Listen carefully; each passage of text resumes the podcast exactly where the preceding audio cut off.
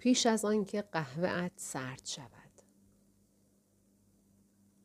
توشیکازو کاواگوچی. ترجمه روشنک زرابی. اگر به گذشته برگردی می‌خواهی چه کسی را ببینی؟ یک اشاق. مرد وقتی داشت بلند می‌شد دستش را به سمت کیفش دراز کرد و با لحنی تصنعی منمن کنان گفت وای خدای من ساعت درسته؟ ببخشید باید برم. زن گفت م؟ نامطمئن نگاهش کرد. حرف مرد را کامل نشنیده بود. سه سالی از رابطهشان میگذشت. خود مرد به او زنگ زده بود تا برای صحبتی جدی بیرون بروند و حالا یک دفعه گفته بود برای کار به آمریکا می رود. باید سریعتر بیرفت تا چند ساعت دیگر. حالا بی آنکه حرفهای مرد را بشنود می‌دانست موضوع صحبت جدی پایان رابطهشان بود. حالا می‌دانست اشتباه فکر کرده یا امیدوار بوده شاید صحبت جدی این باشد که مثلا بگوید با من ازدواج می‌کنی؟ بی آنکه با زن چشم در چشم شود خشک و بی احساس گفت چی؟ زن پرسید لیاقت یه توضیح رو ندارم؟ لحن بازجویانه ای داشت که مرد هیچ خوشش نمی آمد. در کافه بی پنجره در زیر زمین بودند. نور کافه تنها از شش لوستر کوچک تأمین می شد که از سقف آویزان بودند و لامپ دیوارکوب کوچکی نزدیک ورودی. داخل سر تا سر قهوه‌ای سوخته بود. بدون ساعت اصلا معلوم نبود شب است یا روز. سه ساعت بزرگ عتیقه بر دیوارها بود. گرچه اغربه های هر کدام زمان متفاوتی را نشان می‌داد. عمدی بود یا خراب بودند. هر کس بار اول می آمد سر در نمی آورد و جز نگاه به ساعت خودش راهی نداشت. مرد همین کار را کرد. وقتی داشت به ساعتش نگاه می کرد، انگشتانش را بالای ابروی راستش کشید و در همان حال لب پایینش را آرام آرام جلو داد. این حالت برای زن بسیار آزاردهنده بود. بی اختیار گفت چرا جوری نگاه می‌کنی؟ انگار اونی که آزاردهنده است منم؟ مرد با ترس جواب داد من همچی فکری نکردم. با تاکید گفت چرا کردی؟ دوباره لب پایینش را جلو داد و نگاه خیره زن را نادیده گرفت. پاسخی نداد. رفتار بی تفاوتش زن را بیش از پیش عصبی کرد. زن اخم کرد و گفت انتظار داری خودم سر حرف رو باز کنم؟ و دست برد سمت قهوهش که دیگر سرد شده بود. شیرین ترین بخش قهوه نوشی از بین رفته بود و همین حال زن را خرابتر کرد. مرد دوباره ساعتش را نگاه و زمان پروازش را محاسبه کرد. باید زودتر راهی می شد. نمی توانست خود را آرامتر از این نشان دهد و دوباره دست برد سمت ابرویش. زن از دیدن این همه تعجیل بیشتر به هم ریخت. بی ملاحظه فنجان را محکم روی میز گذاشت. فنجان با شدت روی نلبکی فرود آمد. دنگ! صدای بلند مرد را از جا پراند. انگشتانش از نوازش ابروی راست رفت سمت موها. اما بعد چند نفس کوتاه و عمیق کشید. به پشتی صندلی تکیه داد و به صورت زن نگاه کرد. چهرهش یک مرتبه آرام شده بود. حالت چهرهش چنان آشکارا دگرگون شد که زن را شوکه کرد. پایین را نگاه کرد و به دستهای مشت کرده روی دامنش زل زد. مرد که نگران زمان بود منتظر نشد زن سرش را بالا بیاورد. خب ببین دیگر منومن نمی کرد و صدایش خونسرد و محکم بود. ولی زن که مصمم بود جلوی ادامه حرفهای او را بگیرد بیان که سرش را بالا بیاورد گفت چرا همینجوری بی خداحافظی نمیری؟ پیشتر در پی توضیح بود اما حالا دیگر نمی‌خواست چیزی بشنود. مرد طوری خشکش زد که گویی زمان از حرکت ایستاده بود. زن مثل بچه ای با کچ خلقی گفت وقتشه که بری مگه نه؟ مرد طوری مبهوت به زن نگاه کرد گویی اصلا متوجه منظورش نشده بود. ظاهرا زن متوجه لحن بچگانه و زننده اش شد. با ناراحتی چشمهایش را از روی مرد برگرداند و لبش را گاز گرفت. مرد از جایش بلند شد و با پیشخدمتی که پشت پیشخان ایستاده بود صحبت کرد. مرد با صدای آرام گفت ببخشید می‌خواستم حساب کنم.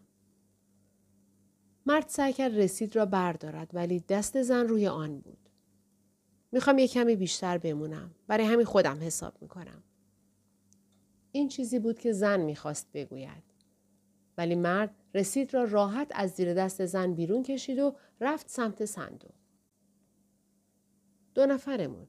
ممنون. بذار باشه. و بی آنکه از صندلیاش تکان بخورد دستش را سمت مرد دراز کرد.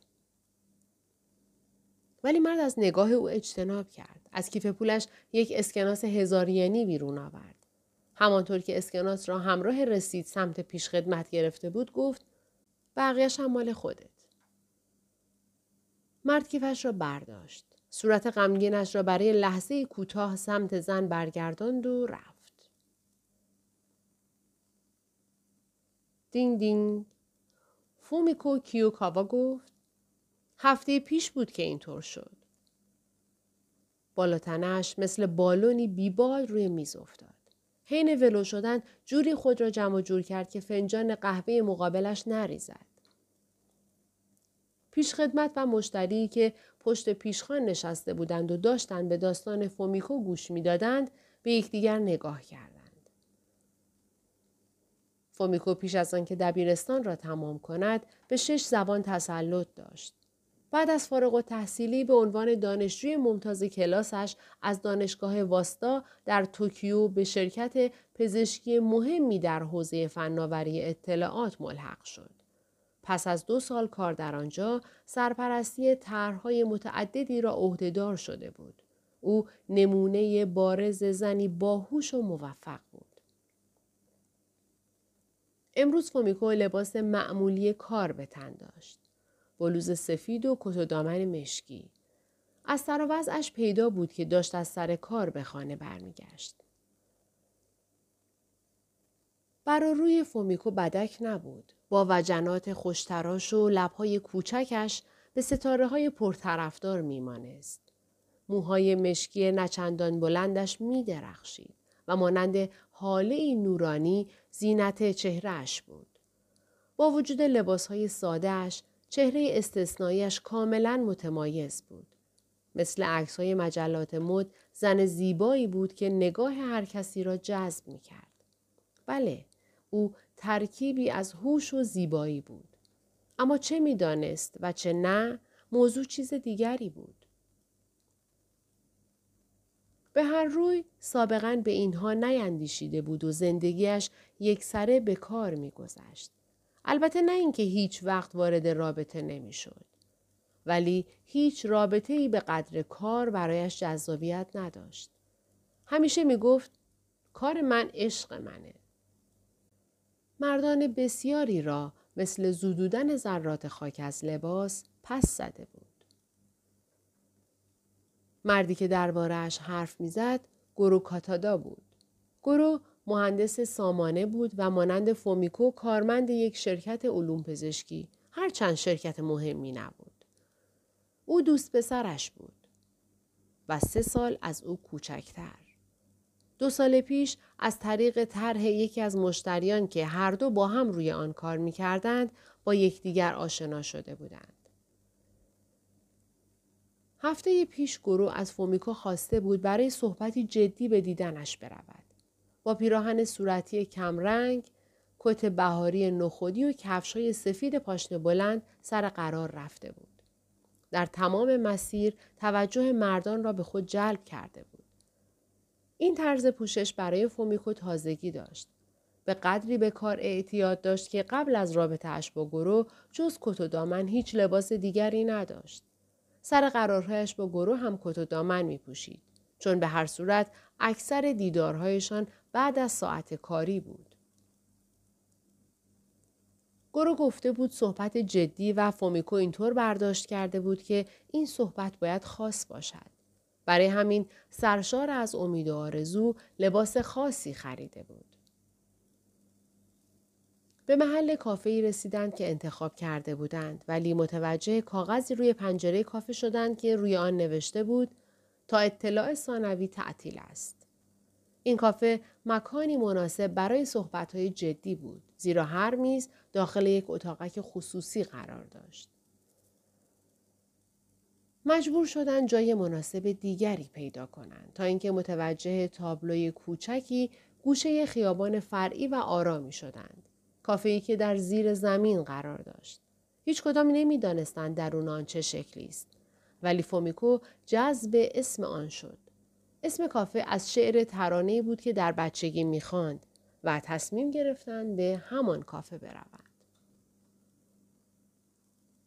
فومیکو به محض ورود و دیدن داخل کافه از تصمیمش پشیمان شد. از آنچه تصور می‌کرد کوچکتر بود. کافه پیشخان و میز و صندلی داشت ولی فقط سه صندلی کنار پیشخان و سه میز دو نفره. یعنی اینکه تنها نه مشتری برای پر شدن کافه کافی بود. آنجا همه چیز شنیده می‌شد مگر اینکه فومیکو صحبت جدی که در ذهنش سنگینی می‌کرد زمزمه کند. نکته منفی دیگر آن بود که چون تعداد لوسترهای کافه کم بود همه چیز به رنگ قهوه‌ای کدر و کهنه بود که به هیچ وجه باب میلش نبود. محلی برای معاملات خطرناک. این اولین برداشت فومیکو از این کافه بود با عصبانیت به سمت تنها میز خالی رفت و نشست. سه مشتری دیگر و یک پیشخدمت خانم هم در کافه بودند. در دورترین میز زنی با پیراهن سفید و آستین کوتاه نشسته بود و به آرامی کتاب می‌خواند. پشت میز نزدیک ورودی هم مردی غمگین نشسته بود. یک مجله مسافرتی روی میز باز بود و مرد داخل دفتر کوچکی یادداشت می‌کرد. زنی که جلوی پیشخان نشسته بود زیرپوش قرمز روشن و شلوار چسبان سبزی به تن داشت. کیمونوی آستین حلقش روی پشتی صندلی آویزان بود و هنوز به موهایش بیگودی پیچیده بود. نگاهی سریع به فومیکو انداخت و در همان حین لبخندی به پهنای صورتش زد. هنگام مکالمه فومیکو و گورو همین زن چند بار به پیشخدمت علامت داد و خنده های گوشخراشی کرد. زنی که بیگودی بر سر داشت بعد از شنیدن توضیحات فومیکو گفت می‌دونم. در واقع او اصلا هیچ چیز نمی‌دانست. فقط پاسخی را داده بود که همه به این دست حرف ها می دهند. اسمش یایکو هیرایی بود. یکی از مشتریان همیشگی کافه. تازه سی ساله شده بود و در همان نزدیکی بار یا میخانه کوچکی را اداره می کرد. همیشه قبل از کار به کافه می آمد و قهوه می نوشید. باز هم بیگودی به موهایش پیچیده بود ولی امروز یک نیمتنه زرد دامن کوتاه قرمز روشن و شلوار چسبان ارغوانی پوشیده بود. هیرایی روی صندلی جلوی پیشخان پایش را روی پای دیگرش انداخته بود و به حرفهای فومیکو گوش می‌داد. هفته پیش بود. یادته؟ نه؟ فومیکو بلند شد و سرش را از پیشخان به سمت پیشخدمت چرخاند. پیشخدمت بی آنکه به صورت فومیکو نگاه کند با بیمیلی جواب داد آره اسم پیشخدمت کازو توکیتا بود. کازو دختر عموی مالک کافه بود. همزمان با اینکه در دانشکده هنرهای زیبای دانشگاه توکیو درس می‌خواند آنجا هم کار می‌کرد. صورت قشنگی داشت. چهره رنگ پریده با چشمهایی بادامی. ولی اجزای صورتش خاص و به یاد ماندنی نبودند. از آن نوع چهرههایی بود که اگر یک نظر نگاه می کردی و چشمایت را می بستی و سپس سعی می کردی تا آنچه را دیده بودی به یاد بیاوری هیچ چیزی به ذهنت نمی رسید. در یک کلمه چشمگیر نبود. گویی وجود نداشت. دوست زیادی هم نداشت. این موضوع نگرانش نمی کرد. کازو از آن دسته آدمهایی بود که روابط گسترده و با آدمهای مختلف را ملالاور و خسته کننده می‌دید. هیرایی با فنجانی که در دست داشت بازی می کرد. بی علاقه پرسید خب اون چی؟ الان کجاست؟ فومیکو گفت آمریکا و لبهایش را از هوا خالی کرد. پس دوست پسرت کار رو انتخاب کرد. هیرایی برای زدن به هدف استعداد عجیبی داشت. فومیکو معترضانه گفت نه اصلا. هیرایی گفت جدی؟ ولی همینه درسته؟ اون رفت آمریکا مگه نه؟ او نمی توانست به فومیکو موضوع را درست بفهماند. فومیکو با لحن تندی گفت وقتی توضیح می‌دادم متوجه نشدی؟ کدوم قسمتش رو؟ می‌خواستم داد بزنم نرو ولی غرورم اجازه نداد. خیلی از زنها به این اعتراف نمی کنند. هیرایی هرهر کنان به پشتی صندلیاش تکیه داد. تعادلش را از دست داد و نزدیک بود بیفتد. فومیکو واکنش هیرایی را نادیده گرفت و گفت تو فهمیدی درسته؟ و منتظر حمایت کازو شد. کازو برای لحظه ای وانمود کرد دارد فکر می کند. در واقع داری میگی نمی‌خواستی اون بره آمریکا درسته؟ کازو هم کسی بود که مستقیم می‌رفت سر اصل مطلب. خب در واقع فکر کنم نه نمی‌خواستم. ولی هیرایی وقتی دید فومیکو در کشمکش جواب است با خوشحالی گفت تو خیلی دیر می‌گیری. اگر هیرایی در جایگاه فومیکو بود می‌زد زیر گریه و فریاد می‌کشید نرو. البته که اشک تمساه بود. گریه اسلحه زن است. این فلسفه هیرایی بود. فومیکو برگشت سمت کازو که پشت پیشخان در مرکز ایستاده بود. چشمایش می درخشیدند. ملتمسانه گفت به هر حال می‌خوام منو برگردونی به اون روز. همون روز. هفته پیش. قیافش کاملا جدی بود. هیرایی اولین کسی بود که به درخواست احمقانه و جنونآمیز برگشت به هفته گذشته پاسخ داد. میگه برگرده به گذشته؟ با ابروانی که بالا داده بود به کازو نگاه کرد. کازو معذب به نظر می رسید. زیر لب گفت مم و حرف دیگری نزد. از آن زمان که این کافه به خاطر افسانه های محلی به سفر در زمان مشهور شده بود، سالیان درازی میگذشت. فومیکو به این مسائل علاقه ای نداشت و به همین خاطر این داستان کاملا از ذهنش پاک شده بود. هفته گذشته کاملا اتفاقی به این کافه آمد. ولی شب گذشته یک برنامه تلویزیونی دید.